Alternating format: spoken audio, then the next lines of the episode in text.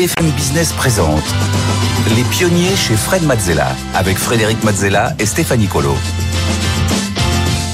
Au sommaire des pionniers, cette semaine, nous recevons dans le tête-à-tête euh, l'un des papes de l'écosystème des startups euh, en France, amoureux du capital risque depuis 25 ans. Il a connu les hauts et les bas, il a traversé la bulle Internet, euh, il a créé le premier fonds d'investissement par et pour les entrepreneurs qui s'appelle Isaïe. il a également cofondé France Digital, la première association de startups qui aligne les intérêts des investisseurs et des entrepreneurs. Il a été le porte-parole du mouvement des pigeons. On verra tout cela qui a justement euh, mis l'entrepreneuriat sous les projecteurs en France. Nous recevrons Jean-David Chamboredon. Et en deuxième partie, euh, c'est euh, le pitch avec deux entrepreneurs cette semaine. Héloïse Fontaine, elle est ingénieure en R&D et présidente de Step One qui nous propose des euh, produits d'hygiène et de beauté en poudre. Et puis Samy Yacoubi, le cofondateur de Space Sense, une start-up spécialisée dans l'imagerie satellite et l'IA. Et puis en dernière partie d'émission, c'est Fred qui vous répondra à toutes vos questions dans la rubrique Fred vous répond. Et tout de suite, place au tête-à-tête avec Jean-David Chamboredon. Les pionniers chez Fred Mazzella, le tête-à-tête. Bienvenue dans le tête-à-tête. Aujourd'hui, je reçois Jean-David Chamboredon. Bonjour Jean-David. Salut Fred. Salut Jean-David. Alors tu as été ingénieur avant d'être investisseur et puis tu as découvert le euh, capital risque et c'est devenu une passion. Euh, tu as cofondé euh, Isaïe, le premier fonds d'investissement créé par et pour euh, des entrepreneurs. Tu es soucieux, tu as toujours été soucieux du retard de la France sur le soutien à l'innovation et l'entrepreneuriat. Tu as aussi cofondé du coup l'association France Digital et aujourd'hui, si l'écosystème tech lève dix fois plus d'argent qu'il y a dix ans chaque année, eh bien tu n'y es pas pour rien. Alors tu connais le principe de l'émission. ce que l'on fait, c'est qu'on reprend ton parcours, mais surtout ce qui nous intéresse nous, c'est tes émotions, tes ressentis, tes apprentissages sur tout ce parcours-là. On aura quelques interventions et illustrations de Stéphanie euh, pour venir compléter nos propos. Et on va commencer tout de suite. Alors c'est parti, tu es né en 1963 et tu as grandi principalement à Versailles. Euh, à l'école, tu étais bon en maths. Euh, qu'est-ce que tu te voyais faire comme métier en fait au départ? Écoute, j'ai pensé, je pense assez longtemps faire être architecte ou cinéaste. Euh, et puis comme j'étais bon en maths, on m'a dit fais euh, ce qui te permettra de choisir plus tard, plus tard, Tu pourras choisir plus tard, quoi. Et puis je me suis retrouvé comme ça euh, à faire le bac C, prépa, maths sup, maths P, polytechnique. Voilà, puis parti donc, tu as fait toute, la série. Mais j'étais très tenté par les métiers créatifs. et puis finalement, ça m'a, c'est pas ce que j'ai fait. Mais j'aurais adoré faire du cinéma ou de l'architecture. Ouais, tu as fait une autre forme d'art, on va dire. Tu as soutenu aussi beaucoup de gens qui sont très innovants. Donc Exactement. Euh, on peut dire que le métier de capital risqueur, ça ressemble au métier de producteur de cinéma. Hein. C'est, euh, on met de l'argent sur un projet et puis on espère que ça va être un beau projet qui va réussir. Et alors justement, euh, en sortant de Polytechnique, tu as fait quoi exactement? Alors, j'ai, j'ai, je suis sorti de Polytechnique, la France était dans le premier septennat de, de Mitterrand. Elle était globalement plus comment on dit, euh, elle avait été, euh, je cherche le mot, pas privatisée, le contraire de privatisée, elle avait été, euh, je sais pas comment on dit, nationalisée. Nationalisée. Et, euh, et j'avais pas très envie d'être fonctionnaire, et donc je suis rentré à Subtélécom sans avoir de pré-contrat avec ni l'État ni l'entreprise publique. J'ai, euh, avec la junior entreprise, fait de l'informatique parce que c'était un peu alimentaire. Il fallait que je, je me nourrisse, mmh. que je Puis je suis tombé un peu amoureux de l'informatique, faut dire. J'ai trouvé un petit peu pas comme les autres en fait, parce que c'était vraiment ouais, j'avais envie d'être un peu. Ouais, j'avais toujours eu l'envie de faire des choses un petit peu différentes. Et l'informatique, c'était vraiment pas du tout à la mode. En 85, euh, à Polytechnique, informatique. Euh, et, euh, et, et, donc, euh, avec la junior entreprise, j'ai découvert l'informatique. Et puis finalement, au bout d'un an, j'ai rencontré une boîte euh, qui maintenant est une grosse boîte, mais qui s'appelle qui s'appelait Cap Sogeti à l'époque ou Capgemini Sogeti, et qui m'ont proposé de racheter ma pantoufle. Donc j'ai remboursé l'État pour la formation que j'avais euh, connue à Polytechnique et de devenir informaticien. Et donc je suis rentré. Ils m'ont demandé de m'engager pour 4 ans. Et je suis resté 12 ans chez eux. Donc finalement, ils ont fait un, ils ont fait un bon deal. Et voilà. Et donc j'ai démarré ma vie professionnelle en 86 dans l'informatique. Alors l'informatique, c'est super, hein, parce que tu peux bosser un petit peu quand tu veux, y compris même euh, la nuit. Euh, mais alors, qu'est-ce que tu fais concrètement euh, chez Capgemini Au début, je suis un développeur. Très vite, je deviens chef de projet. Et puis... Oui, alors là, je suis déjà un peu chef avec la cravate et tout ça. Euh, j'ai été un des plus jeunes directeurs de, de, de business unit de, de, Capgemini parce que j'ai très vite j'ai J'ai adoré diriger des équipes, convaincre des clients, vendre des projets, etc. Et puis j'ai eu la chance, et ça a été un tournant dans ma carrière, de, de proposer en 96 à Cap de monter une présence dans la Silicon Valley. Et mon patron de l'époque, le patron du, du secteur télécom et médias, m'a dit OK, on y va. Et j'ai monté ce qui s'est appelé le Capgemini Télémédia Lab, en, à, juste au nord de Palo Alto. C'était quoi le but? Comment tu as fait pour les convaincre? Euh, Alors, je l'ai convaincu en lui disant qu'on va trouver des grands partenaires, euh, des partenaires petits ou grands d'ailleurs, qui vont nous aider à mieux appréhender Internet, parce que le, la raison de monter ce, ce lab, c'était vraiment l'Internet, qui était euh, quelque chose qui allait bouleverser, et on l'a vu depuis, euh, beaucoup d'économies, beaucoup de secteurs, et notamment le secteur des télécoms, euh, pour lequel je travaillais. Et puis je l'ai convaincu parce que je lui ai dit écoute, on va trouver du business sur place et puis très vite, mon, mon, ma petite entité en Californie, elle va être profitable ou en tout cas elle va être break-even. Donc ça coûtera rien, mais on aura la présence en Californie et, et euh, le lien avec euh, des grands acteurs comme Cisco, comme euh, Sun, comme HP, mais aussi avec des startups qui vont nous permettre de proposer à nos grands clients européens des, des, des solutions innovantes. Et d'ailleurs, un de mes un de mes grands clients de l'époque, un des grands clients, c'était c'était France Télécom, qui s'appelait pas encore Orange, et et le monsieur en charge de, de tout ce qui était multimédia, il s'appelait euh, Nicolas Dufour. Donc, oui, qui dirige aujourd'hui la, BPI. Et ouais, on s'est retrouvés euh, dix ans plus tard, euh, lorsqu'il était. Tu te souviens de ton premier contact avec le avec Internet? Parce qu'on avait déjà le Minitel, et donc là, en, en gros. Euh... Oui, alors Cap avait avait comme client France Télécom était un gros client, donc le Minitel avait été une un gros business pour Capgemini, qui avait fait le réseau Transpac, qui avait fait euh, beaucoup de choses, la nuit électronique avait été fait par Capgemini, etc. Donc on connaissait très très bien le multimédia. Et on suivait ben, ce que voulait faire euh, France Télécom, mais en même temps, France Télécom était très prudent sur l'Internet au début. Ils en voulaient pas trop parce que ils disaient bon ça vient des Américains et puis en termes de réseau euh, le réseau internet il est extrêmement flexible mais il est pas très performant.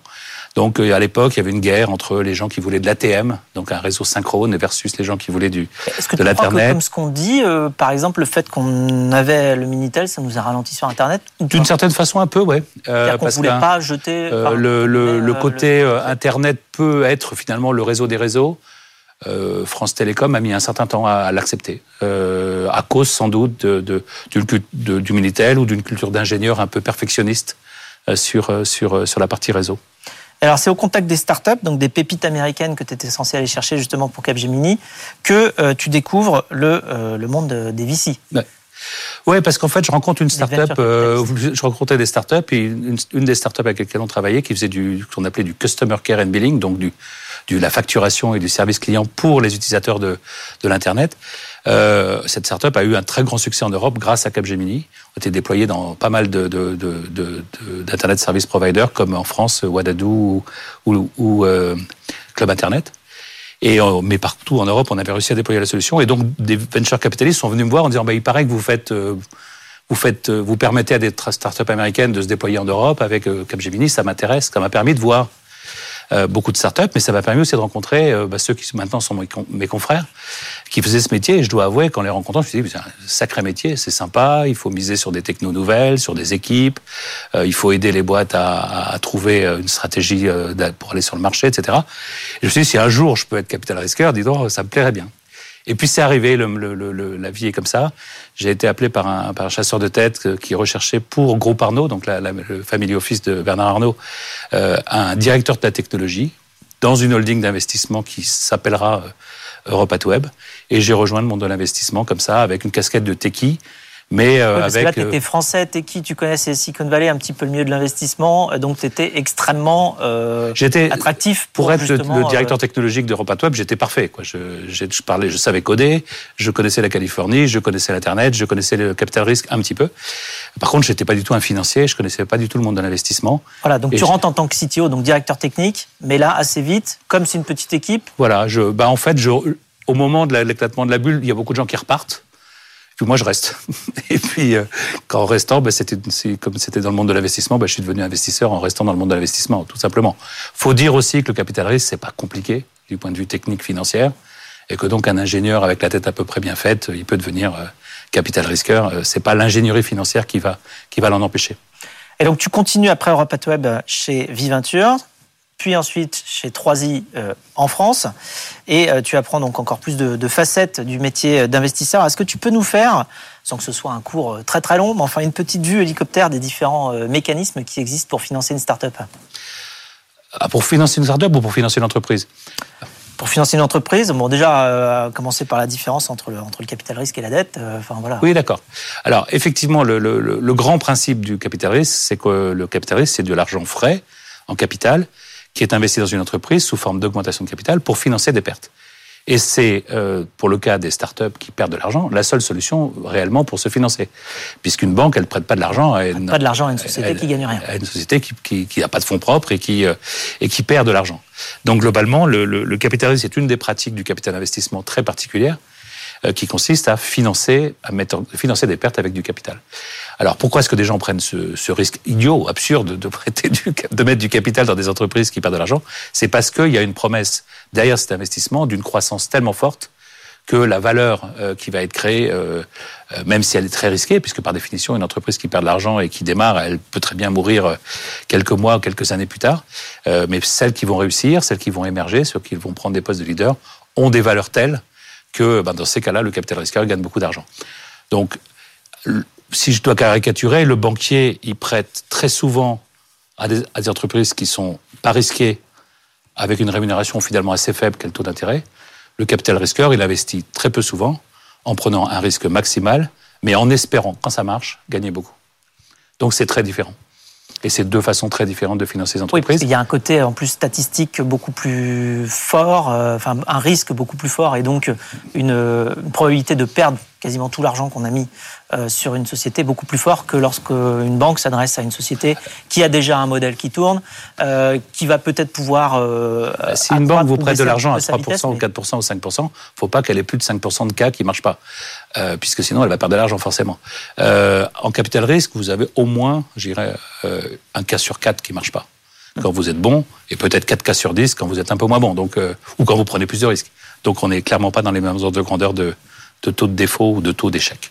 Et quels sont les deals qui ont marqué ton passage, notamment chez 3i ou même avant euh, bah, Je crois que les deals qui ont le plus d'importance pour moi dans, dans, dans, ma carrière, c'est euh, Price Minister, euh, que dans lequel j'ai investi fin 2003, début 2004 ou plutôt ou fin 2004 plutôt, euh, et qui a fait que d'ailleurs qui fait que j'ai lancé Isaïe ensuite avec Pierre Kosciusko-Morizet, Sologer.com qui était une opération un peu plus late stage où on a fait une entrée en bourse avec une très belle entreprise qui, avait une position de, de, de leader incontesté sur, euh, sur le marché de l'immobilier en France.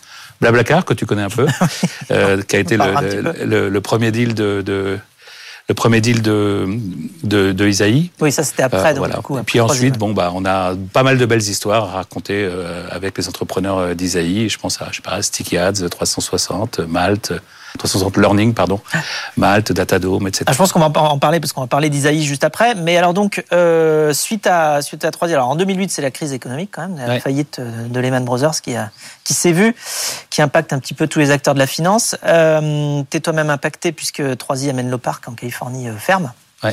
Euh, et donc là, il m'avait envoyé. Les Anglais m'avaient envoyé un Français diriger le bureau de Menlo Park parce que je connaissais un peu la Silicon Valley. Parce que Anglais et Américains, on pense qu'ils sont pareils. En fait, ils sont pas du tout pareils. Et donc, euh, le, Français que j'étais était censé faire le, lien entre les Anglais et les Américains, ce qui était assez amusant. J'étais très fier, en tout cas, d'être euh, nommé à cette, pour, faire ça. Et malheureusement, la faillite de Lehman a fait que bah, j'ai pas pu le faire et qu'on a fermé le bureau et que je me suis retrouvé entre guillemets euh, sans job. Enfin, en tout cas, dans une entreprise où, où, la stratégie de l'entreprise et, mon rôle étaient, on va dire, pas cohérents. Et juste après, tu euh, justement tu renoues euh, avec les entrepreneurs euh, que tu as financés, dont notamment Pierre Coscomorizet, et tu te lances dans le projet Isaïe en 2009, Stéphanie. Effectivement, Isaïe rassemble plus de 300 entrepreneurs de la tech, rejoint ensuite par des family office et des investisseurs institutionnels. Le fonds est lancé officiellement le 15 avril 2010. Euh, vous parvenez à lever 18 millions d'euros, euh, ce qui dépasse largement vos attentes, hein, parce que vous vous attendiez à 15 millions. Euh, dans la foulée, vous obtenez l'agrément de l'AMF, l'autorité des marchés financiers, et votre premier investissement, vous l'avez dit, il sera pour covoiturage.fr devenu futur euh, devenu Blablacar, lors d'un tour de table d'1,2 million d'euros, ce qui vous a plutôt réussi à tous les deux. Tout cela est exact. Alors c'est notre belle histoire commune, mais euh, du coup avant de pouvoir justement lancer un fonds comme ça, comment tu fais? Tu vas chercher l'argent où Alors là spécifiquement pour... le, concept d'Isaïe, dont j'étais pas le, le, le, papa, hein, c'est le, concept d'Isaïe. Moi, je l'ai plutôt mis en musique, mais, mais il préexistait à, à mon arrivée dans, dans l'histoire d'Isaïe. Euh, c'était euh, vraiment de grouper des entrepreneurs qui avaient réussi, euh, qui avaient gagné un peu d'argent, et de leur dire on va mettre ensemble notre argent et on va investir dans des nouveaux projets, dans la nouvelle génération d'entrepreneurs. Et c'est pour ça qu'on on, on, était, on a été nommé le premier fonds d'entrepreneurs français et le premier closing. Dont on parlait, là, dont parlait Stéphanie, c'est effectivement 18 millions ou 19 millions. En tout cas, aujourd'hui, ce serait un tour de table d'une boîte. Et nous, c'était euh, le premier closing de notre premier fonds. Mais c'était, à l'époque, un des, je crois, en 2010, quasiment le seul closing de fonds de capital risque en France. Hors fonds fiscaux, donc hors les fonds euh, FCPI levés par, euh, par les banques et les assureurs. On était, je crois, c'était vraiment morne pleine, hein, 2009 dans la tech. Euh, on était, je crois, le seul fonds à, lever cette année-là parce qu'on avait levé auprès des entrepreneurs et non pas auprès des institutions. Alors donc un fonds, ça, va lever des fonds d'un côté, ça se met en conformité avec à peu près tout. Tu peux nous expliquer en trois mots ce qu'il y a, enfin peut-être un peu plus, ce qu'il y a dans un agrément AMF Ça sert à quoi? Un agrément AMF, ça autorise à gérer de l'argent pour compte de tiers, d'accord? Donc parce que le principe d'une société de gestion, c'est qu'elle gère l'argent des autres et qu'elle l'investit pour leur compte. Euh, elle n'investit pas son propre argent. Donc on lève des fonds, c'est l'argent, ça c'est la levée de fonds, et puis ensuite on investit dans des dans des entreprises. Et donc bah, ce que l'AMF regarde, c'est euh, auprès de qui on lève de l'argent. Donc moi j'ai pas le droit, par exemple, de lever de l'argent auprès de Madame Michu. Je dois lever de l'argent auprès des gens qu'on peut appeler investisseurs avertis. Donc oui, qui des, savent qu'ils peuvent tout perdre. Voilà, des entrepreneurs qui, ont un, qui, ont un, qui, savent ce que c'est, qui ont un patrimoine, qui mettent pas tout leur patrimoine chez moi, enfin, etc., etc.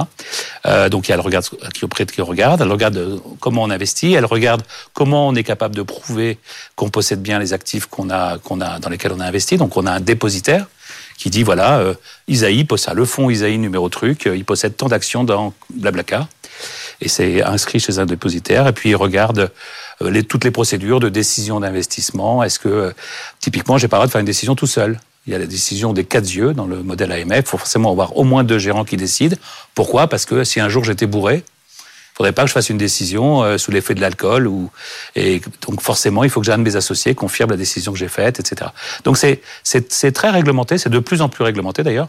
Euh, et le but c'est vraiment de protéger euh, l'argent, enfin les gens qui mettent de l'argent dans le capital investissement et qui, qui font confiance à des, à des gérants comme moi. C'est quoi les étapes ou les, les, les, paramètres importants pour toi pour investir et suivre une, une société, une jeune équipe, généralement des, des petites startups? Il y, a, il y a, Pour moi, il y a trois choses. Souvent, la troisième, sur laquelle je vais venir, est, est la moins regardée. La première, c'est évidemment l'équipe. Et si tu demandes à n'importe quel confrère quels sont les critères de succès, les boîtes tout à rater, les boîtes à réussir, ils te disent l'équipe, l'équipe, l'équipe. Bon, le, le, le grand truc, c'est de dire avec une équipe euh, moyenne, et, non, une très bonne équipe, un projet moyen, tu peux faire quelque chose de très bien une équipe moyenne et un projet très beau, tu as des chances de ne pas y arriver. Donc l'équipe est vraiment très importante. Parce que c'est compliqué, enfin, tu le sais, de faire émerger un champion euh, dans une industrie comme la tech qui est très compétitive.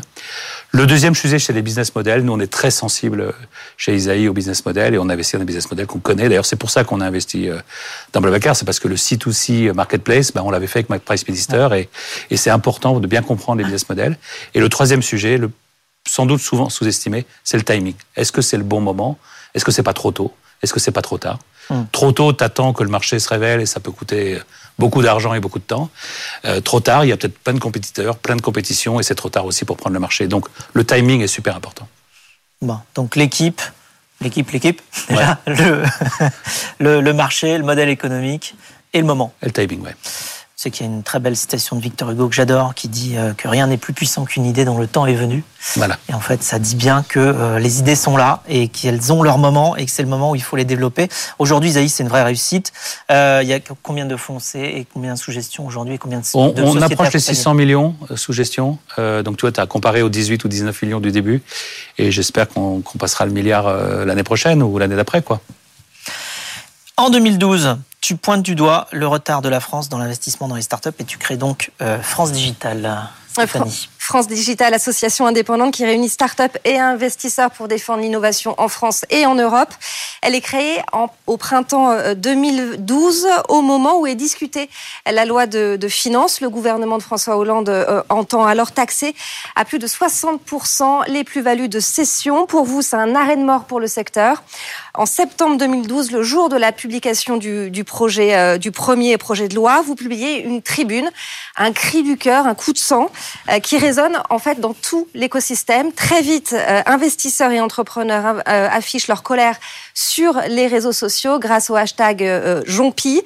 ils affichent leur, colère évidemment. Une page Facebook est créée. Le mouvement spontané des pigeons grossit de jour en jour. Vous en êtes le porte-parole et vous parvenez à faire reculer le gouvernement. Oui.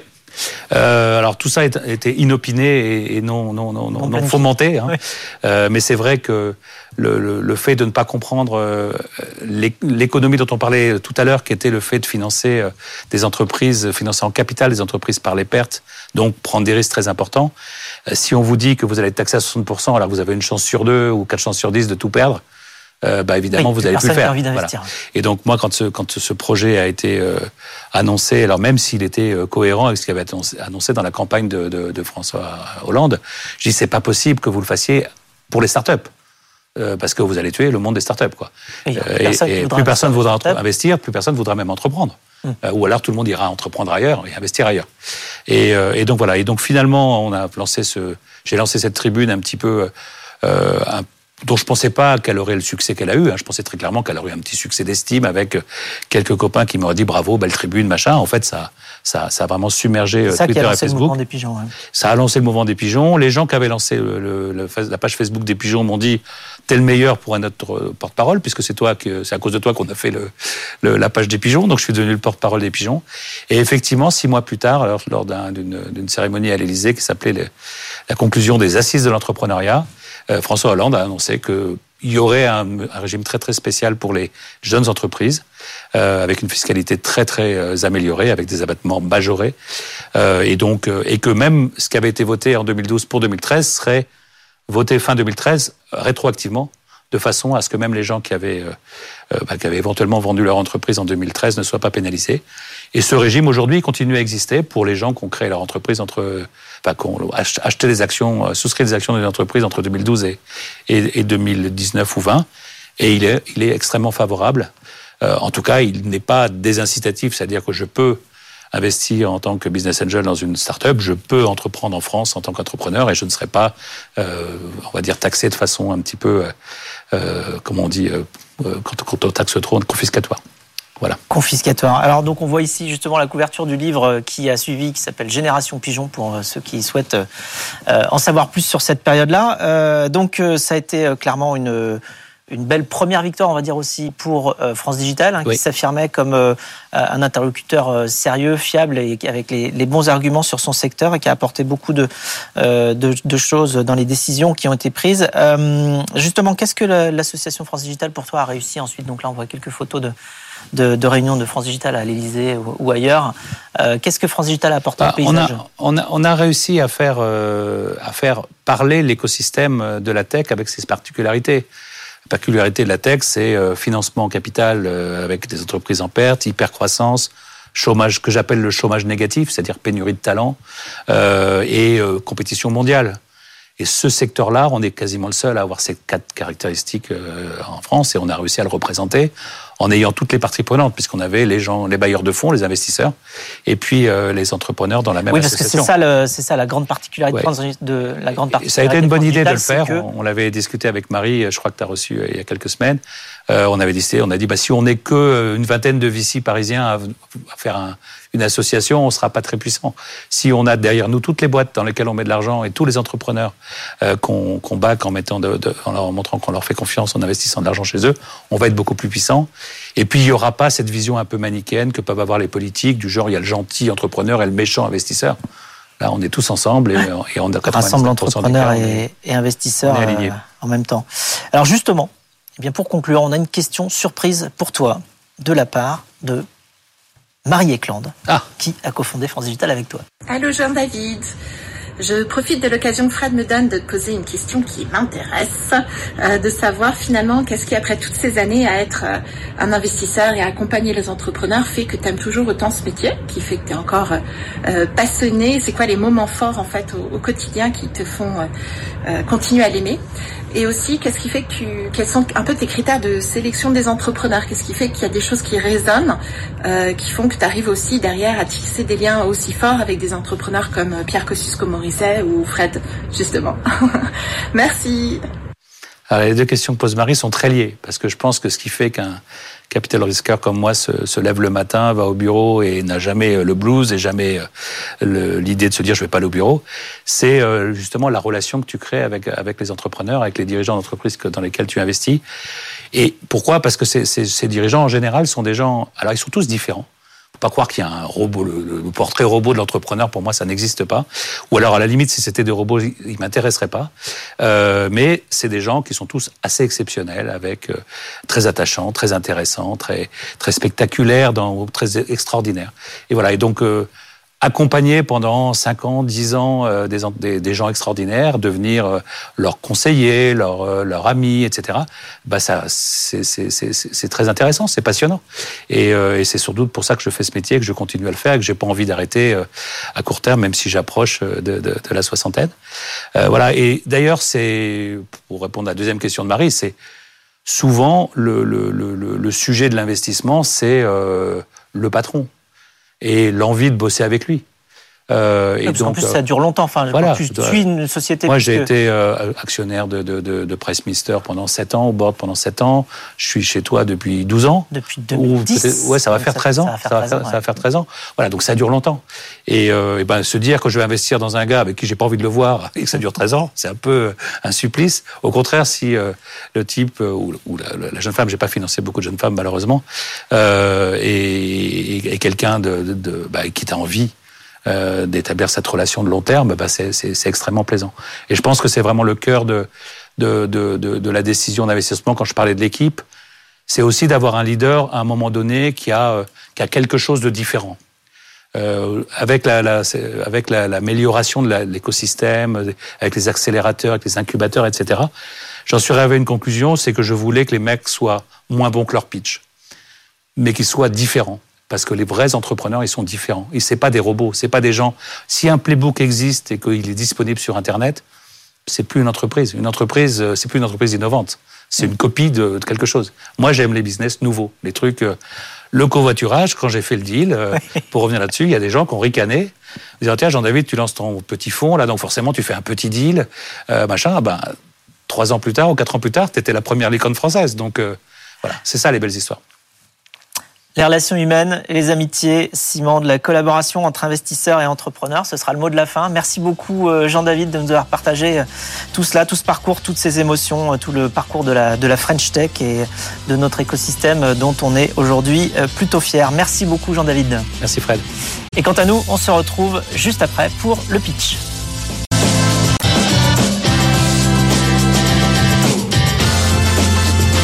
BFM Business présente Les pionniers chez Fred Mazzella avec Frédéric Mazzella et Stéphanie Colo.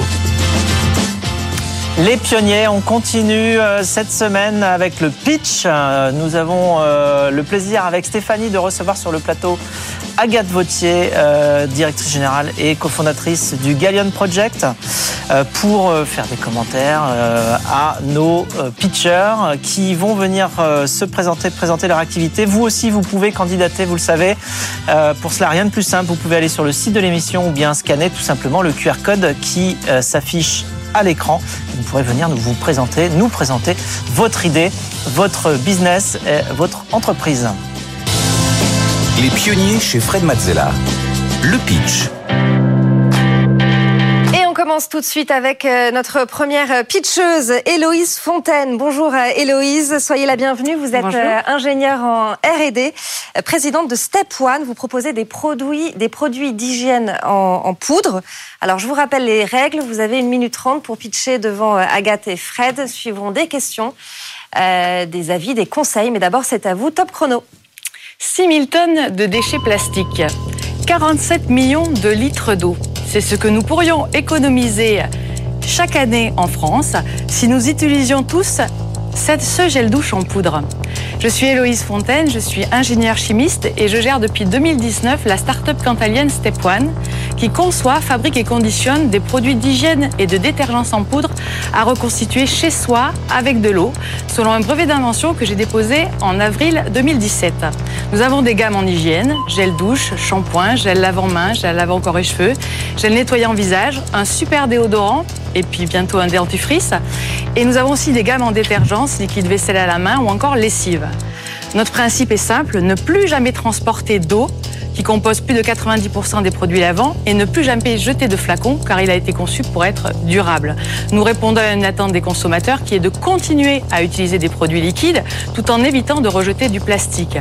Même si la cosmétique solide est en perpétuelle évolution, plus de 90% des Français possèdent encore des produits liquides. Nous souhaitons révolutionner le secteur industriel de l'hygiène et de la détergence en fabriquant en low technologie des formulations avec des ingrédients sains et naturels selon les principes de l'économie circulaire et ceci à un prix totalement attractif pour le consommateur. Merci. Merci beaucoup Héloïse Fontaine euh, pour Step One. Fred, on commence avec tes questions. Oui, euh, quel est le principal obstacle euh, à l'adoption d'un produit comme celui-ci? Parce que ça a l'air un peu, j'ai envie de dire, évident que c'est une bonne direction.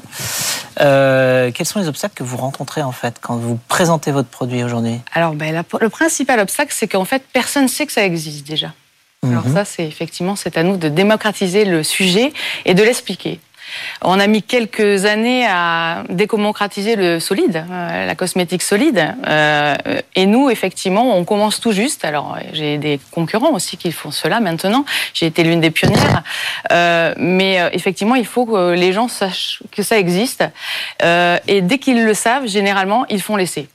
Alors quel est le nom euh, globalement? Parce que là on dit la cosmétique solide, mais enfin c'est pas encore un nom marketing. On ne peut pas dire. Euh, alors comment ça s'appelle un shampoing euh, Alors on, on, a, ou un, on, nous appelle ça des produits anhydres c'est pareil, ça va pas marcher.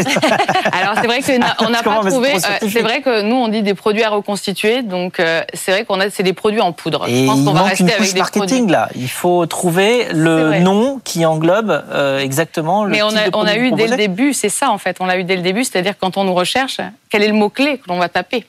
Qu'est-ce que l'on ben, recherche Alors, Alors on tape écologique. Généralement, on tape shampoing écologique, mais il y a du monde, effectivement. Alors là, c'est vrai qu'il va falloir absolument que l'on puisse trouver euh, soit, soit, alors shampoing en poudre, on peut pas, puisque là, ça existe vraiment, c'est du shampoing sec. Donc, euh, euh c'est pas du tout le même principe. Euh, donc, des, la cosmétique anhydre me semblait quand même, j'allais dire, impactante en tous les cas. Non, enfin, anhydre, ça va être difficile d'en faire un mot marketing que, que, tout le monde connaît, comprend. C'est ça, la, notre difficulté, effectivement, aujourd'hui, c'est de bah, nous, nous faire connaître en fait, hein, effectivement. Et euh, alors, qu'est-ce que, qu'est-ce que vous avez prévu comme évolution? Alors, Déjà, quels sont vos chiffres aujourd'hui, si vous pouvez nous rappeler euh? Alors, nous, on fait à peu près 250 euh, 000 euros de chiffre d'affaires, donc on est une jeune entreprise. Ça coûte combien à peu près un... Alors, justement, bah, c'est, on est à des prix très abordables, puisqu'on on vend cela à 3,70 euros le demi litres. Donc on est dans ce qu'on appelle des premiers prix en fait, des gammes de marques de distributeurs en fait. On a voulu vraiment être accessible et montrer que fabriquer en France euh, des nouveautés avec des ingrédients euh, sains et naturels, ça ne devait pas être pour une élite, mais ça pouvait être pour tout un chacun. Donc voilà. C'est pareil pour bah, le gel douche, le shampoing, euh, gel lavant-main, gel corps et cheveux, déodorant. Euh, ça, c'est une vraie pépite parce que là, on a 6 euh, grammes en fait dans un flacon Roll-on-Bee euh, que l'on rajoute avec de l'eau. Et euh, ça fait exactement la même chose que ce que vous, j'allais dire, vous avez l'habitude de chez vous d'utiliser. Donc, c'est un flacon, c'est une bille en verre, vous la nettoyez, vous lavez tout, vous remettez votre poudre, vous remettez de l'eau du robinet, c'est reparti. Voilà. Donc ça, c'est ce qu'on appelle vraiment dans notre jargon, effectivement, la petite pépite que l'on a, que j'ai formulée, effectivement. Agathe, tes remarques sur le pitch d'Héloïse? Bah Déjà, félicitations, c'est mm. pas un exercice facile. Oui.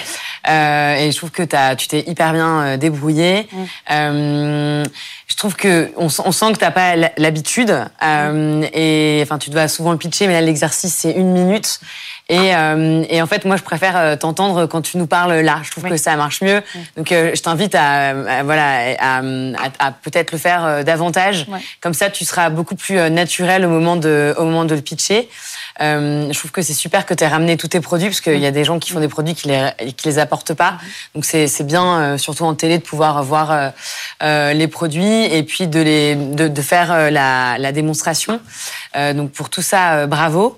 Et aussi, ce qui m'a un petit peu manqué, c'est c'est pourquoi tu as monté ça. On a compris qu'il y avait un, un enjeu climatique, mais moi j'ai envie d'apprendre ton histoire à toi. Tu es une femme ingénieure, donc moi j'ai un, déjà un énorme coup de cœur euh, et qui monte sa boîte et qui développe ses propres produits.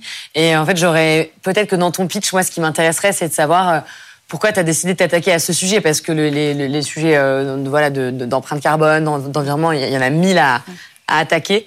Et donc pourquoi toi, tu as décidé d'aller là-dessus? Voilà. Alors, je le dis à chaque fois, mais c'est un peu trop long. Alors là, en 1 minute 30, ça passe absolument pas.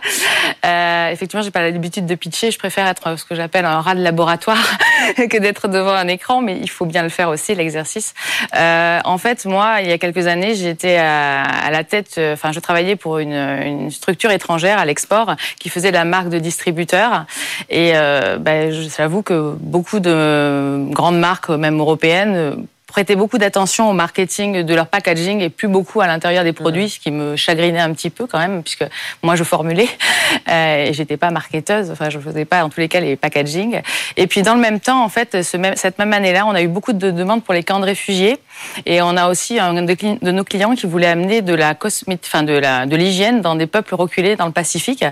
Et sur le temps de la boutade, il m'a dit, bah, écoutez, tu le fais de la poudre, on met de l'eau de la rivière ou de l'eau de pluie et puis hop, ça leur fait leur gel douche. Puis finalement, euh, je suis revenue au laboratoire et je me suis dit, ben, je vais quand même tenter. Et en fait, euh, à ma grande surprise, au deux ou troisième essai, ben, j'ai fait quelque chose de parfait. Alors, je pensais que c'était parfait. l'histoire. Je pensais que c'était parfait. Mais dans l'histoire et le marketing, là, on tient un truc. mais je pensais que je pensais que c'était. Tu vois pour qu'il te trouve un nom et puis on est bon.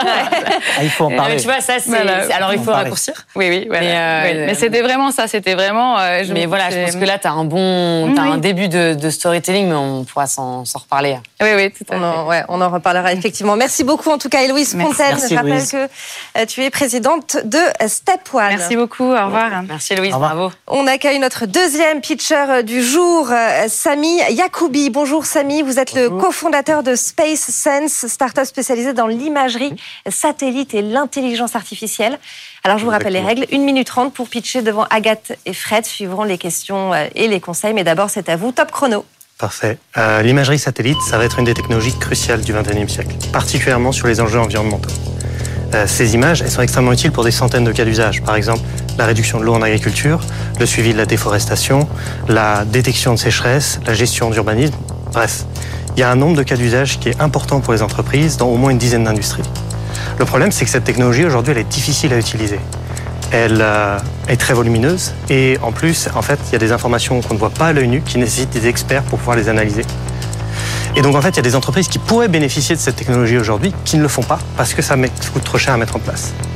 Et c'est ce qu'on veut régler avec SpaceSense. Notre, euh, on développe une solution qui va permettre, euh, enfin une plateforme de data science géospatiale qui permet à nos clients de pouvoir développer des applications à partir d'imagerie satellite sans avoir besoin d'experts ni d'infrastructures dédiées.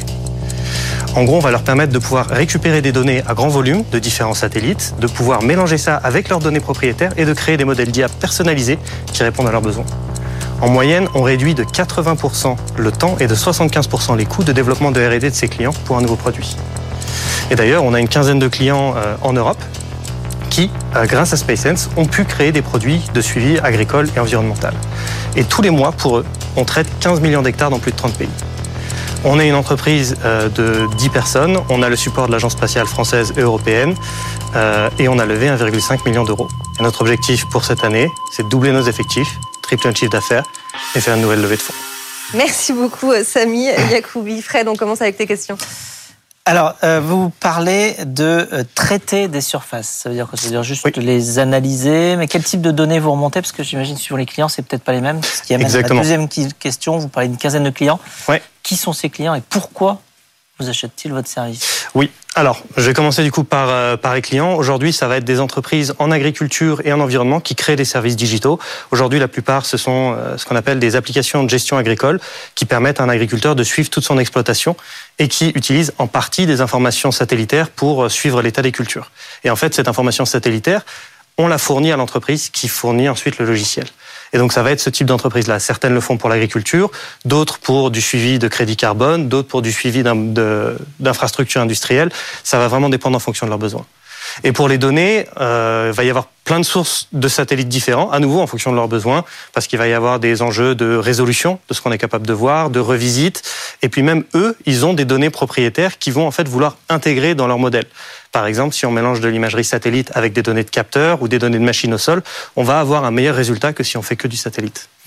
D'accord. Alors j'ai vu que ça coûtait relativement cher quand même d'accéder à votre donnée. Vous formez, vous fonctionnez comment avec euh, comme le modèle économique?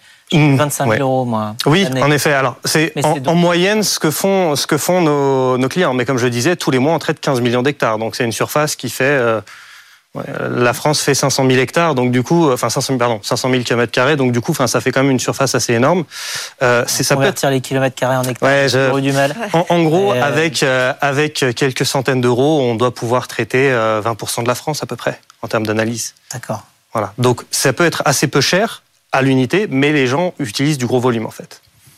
D'accord, ce sont des grosses sociétés donc qui vous achètent. Euh, Pas forcément grosses, mais qui ont beaucoup de clients, ou beaucoup de surfaces à surveiller. D'accord. Agathe, on passe à, tes remarques sur le pitch euh, de Samy. Euh, oui, juste, désolée, j'étais trop trop curieuse, mais du coup, les clients principalement, pas, forcément en France, parce que les agricultures, plus dans des marchés aux États-Unis, en Australie, où il y a des énormes hectares à couvrir, non? Ça va, euh, ça va être le cas. Aujourd'hui, il y a 80% de nos clients qui sont à l'étranger. Ouais, c'est ça. Donc, euh, donc en effet, mais en France, il y en a aussi de plus en plus. Et après, ça va être aussi pour des applications un peu plus poussées, par exemple le suivi du carbone ou essayer de faire des analyses de rendement, où là, l'intérêt est plus fort, même sur des surfaces un peu plus petites. Et on discute même avec des entreprises en Inde qui ont des surfaces euh, vraiment petites. Ok, euh, donc Samy, euh, bah, bravo pour ton pitch. Je pense que ça a été euh, très euh, très clair. Moi, je, je pense que ce qui est important quand on vient dans une dans une émission telle que celle de, de, de Fred, c'est vraiment d'arriver à, à vulgariser un peu le mmh. propos et à l'imager. Euh, donc, euh, tu as beaucoup parlé de tes clients. On a mis un peu de temps avant de savoir vraiment quels étaient tes clients. Et, et vraiment, je vous invite euh, à, à, à, voilà, à essayer d'imager enfin, quel est le client pour que nous, on puisse se dire, ah oui, mmh. donc euh, c'est un agriculteur qui a tel problème, euh, pour qu'on puisse se projeter tout de suite dans le, dans le, dans le business. parce qu'au début, ça fait un peu peur. On se dit dans l'espace, des images satellites, etc. Et en fait, on se rend compte que bah, c'est utile aussi pour nous dans, dans, dans, notre quotidien et que ça va aider nos agriculteurs. On sait bien que c'est un, un, sujet en ce moment. Euh, et puis moi aussi, un petit conseil, c'est bah, de raconter une histoire. Euh, mmh. Tu vois, moi j'ai eu le sentiment bah, que c'était toi le fondateur. En fait, je me rends compte que tu as une associée euh, qui est une femme. Donc, euh, désolé, j'en parle beaucoup dans cette émission, mais moi, moi, je, je, trouve ça incroyable de voir des femmes qui s'attaquent à des sujets comme ça. Euh, des, une équipe cofondatrice, en fait, ça, ça c'est, vous êtes aussi un rôle modèle. Donc, c'est, bien de, de raconter l'histoire, comment vous avez trouvé l'idée, et c'est comme ça que tu vas accrocher un peu le cœur des gens mmh. finalement. C'est vraiment en, en, racontant l'histoire. Euh, mais voilà, pour le reste, c'était très clair et euh, bravo et, et, longue vie à, à votre entreprise. Merci. Merci beaucoup, Samy Yacoubi. Je rappelle que vous êtes le cofondateur de Space Sense. Merci beaucoup, euh, Agathe. On te retrouve euh, lors de prochaines émissions. Euh, si vous aussi vous voulez venir pitcher, c'est très simple. Rendez-vous sur la page des pionniers. L'adresse mail lespionniers@bfmbusiness.fr. Fred, on reste ensemble pour la dernière partie de l'émission. C'est Fred vous répond. À tout de suite. Les pionniers chez Fred Mazzella. Fred vous répond. On continue tout de suite avec euh, vos questions. Chaque semaine, vous nous envoyez des questions et euh, j'y réponds euh, par l'intermédiaire de Stéphanie qui me les pose. Vous pouvez évidemment les soumettre directement sur le site de l'émission. Alors, qu'a-t-on cette semaine Alors, on commence tout de suite avec la question de Dorian. Est-ce que vous voyez devenir 100% investisseur un jour? Je ne pense pas en fait, parce que j'ai j'ai suffisamment, euh, euh, on va dire, euh, frotté le, métier d'investisseur pour me rendre compte que c'est pas exactement fait pour moi. C'est-à-dire que j'aime bien accompagner ou donner des, conseils, mais j'aime pas forcément juste le côté d'aller simplement mettre de l'argent dans un projet et puis quelque part d'avoir plein plein plein de projets comme ça que, l'on suit d'un peu trop loin. Euh, en tout cas pour ma part, parce que surtout, c'est surtout parce que je préfère faire autre chose. Euh, je préfère euh, créer, je préfère être dans l'action, je préfère être entrepreneur. Je préfère discuter beaucoup avec les entrepreneurs, mais pas forcément avec la dimension simplement d'aller euh, miser ou investir sur les différentes sociétés. Je le fais un petit peu, euh, principalement quand je rencontre euh, soit des projets coup de cœur et portés par des entrepreneurs exceptionnels, soit d'ailleurs c'est à peu près les deux seules raisons. il faut qu'il faut qu'il y ait ça. mais je, me suis rendu compte que je suis beaucoup plus entrepreneur qu'investisseur. Euh, c'est la raison pour laquelle d'ailleurs je me suis lancé dans cette nouvelle aventure entrepreneuriale qui est euh, Captain, Cause, qui vise à créer un pont entre les entreprises et les projets, les associations euh, à impact dans le domaine de, l'environnement, du social et de la santé. Et là, je suis plus à l'aise parce qu'il faut, il faut construire, il faut aller défricher, il faut faire des choses nouvelles. Allez, on enchaîne avec la question d'Harry. Quand avez-vous su que Blablacar deviendrait un phénomène? Ah, il y a plusieurs réponses. Euh, c'est-à-dire qu'il y a la première réponse euh, qui consistera à dire que c'est le jour où j'ai eu l'idée. Parce que je me suis dit, mais c'est incroyable. Euh, c'est pas possible, ça n'existe pas. Enfin, après, j'ai cherché pour, pour me rendre compte que ça n'existait pas. mais c'est surtout que je me suis dit que c'était une idée tout ou rien. C'est-à-dire, soit ça marchait très bien parce que ça touche à la mobilité et donc tout le monde se déplace, soit ça marchait pas du tout. mais ensuite, donc ça c'est pour le démarrage et donc ça donne quelque part beaucoup de euh, beaucoup de d'énergie, de dynamisme pour démarrer. Euh, mais ensuite, c'est une succession de petites victoires, j'ai envie de dire. C'est pas euh, c'est pas quelque chose qui va se passer du jour au lendemain. On se dit tiens hier ça marchait pas, aujourd'hui ça marche. Hmm. ça va être bah, simplement déjà quand on arrive à convaincre des, des investisseurs. bon alors évidemment avant ça, déjà commencer par avoir quelqu'un qui utilise le service au tout début, et donc le voir que des gens qui vont utiliser, donc avoir les premiers clients, aller, à réussir à convaincre des investisseurs. Euh, ensuite, entendre parler du service quand on est à la terrasse d'un café. Ça, typiquement, ah, je me souviens du, jour où j'étais euh, à la terrasse d'un café, euh, place des Abbesses, dans le 18e arrondissement à Paris, et que je, à côté de moi, des gens parlent de, alors ce qui s'appelait à l'époque covoiturage.fr, et explique comment euh, eh quelqu'un vient d'arriver de Bruxelles et dit ah j'ai découvert un truc incroyable. Euh, j'ai fait Bruxelles-Paris pour 20 euros. En plus, j'ai rencontré euh, le conducteur qui était, qui est un guitariste qui a un concert là juste à côté. Et, là, là, on se dit tiens, ah, quand même, il se passe quelque chose parce que. Euh, et puis ensuite, il a fait la démo du produit à ses amis, beaucoup de manière beaucoup plus convaincante que ce que j'aurais pu faire. et voilà. Allez le voir après ou pas? Non, non, non, non. pas au courant. Non, non. Moi, j'ai juste. J'étais content d'entendre ça, c'est tout. Euh, voilà, et donc, euh, bon, après, il y, a le, il y, a le côté de découvrir le, vraiment le modèle économique qui va porter la croissance aussi, c'est-à-dire quelque chose d'équilibré entre les revenus et les coûts. Et donc se dire, effectivement, on est sorti de la période où on ne va faire que perdre de l'argent pour investir, pour construire un service. Euh, là, on va pouvoir avoir un, un, équilibre et donc on va pouvoir véritablement grandir. Puis après, encore une autre euh, petite victoire, enfin une grande victoire, mais commencer à étendre le service à l'international, c'est aussi quelque chose. Donc en fait, c'est une succession de, de, petites victoires. Et d'ailleurs, il faut savoir toutes les célébrer. Euh, et euh, donc nous, on a fêté pendant des années à chaque fois qu'on franchissait un million de membres supplémentaires. Donc euh, un million de membres sur euh, sur Blablacar, 2 millions, 3 millions. Après, on a fait 5 millions. Après, on a fait 10 millions. Mais en fait, on célèbre ces choses-là aussi. Et je pense qu'il faut savoir aussi célébrer toutes ces petites victoires sur la route, parce que justement, c'est ce chemin-là et c'est ça qui est très agréable. Euh, c'est pas juste une réussite du jour au lendemain. Quand on me dit euh, oui, Blablacar, ça, ça a marché du jour au lendemain, je dis oui, la, nuit était un peu longue. c'est sûr.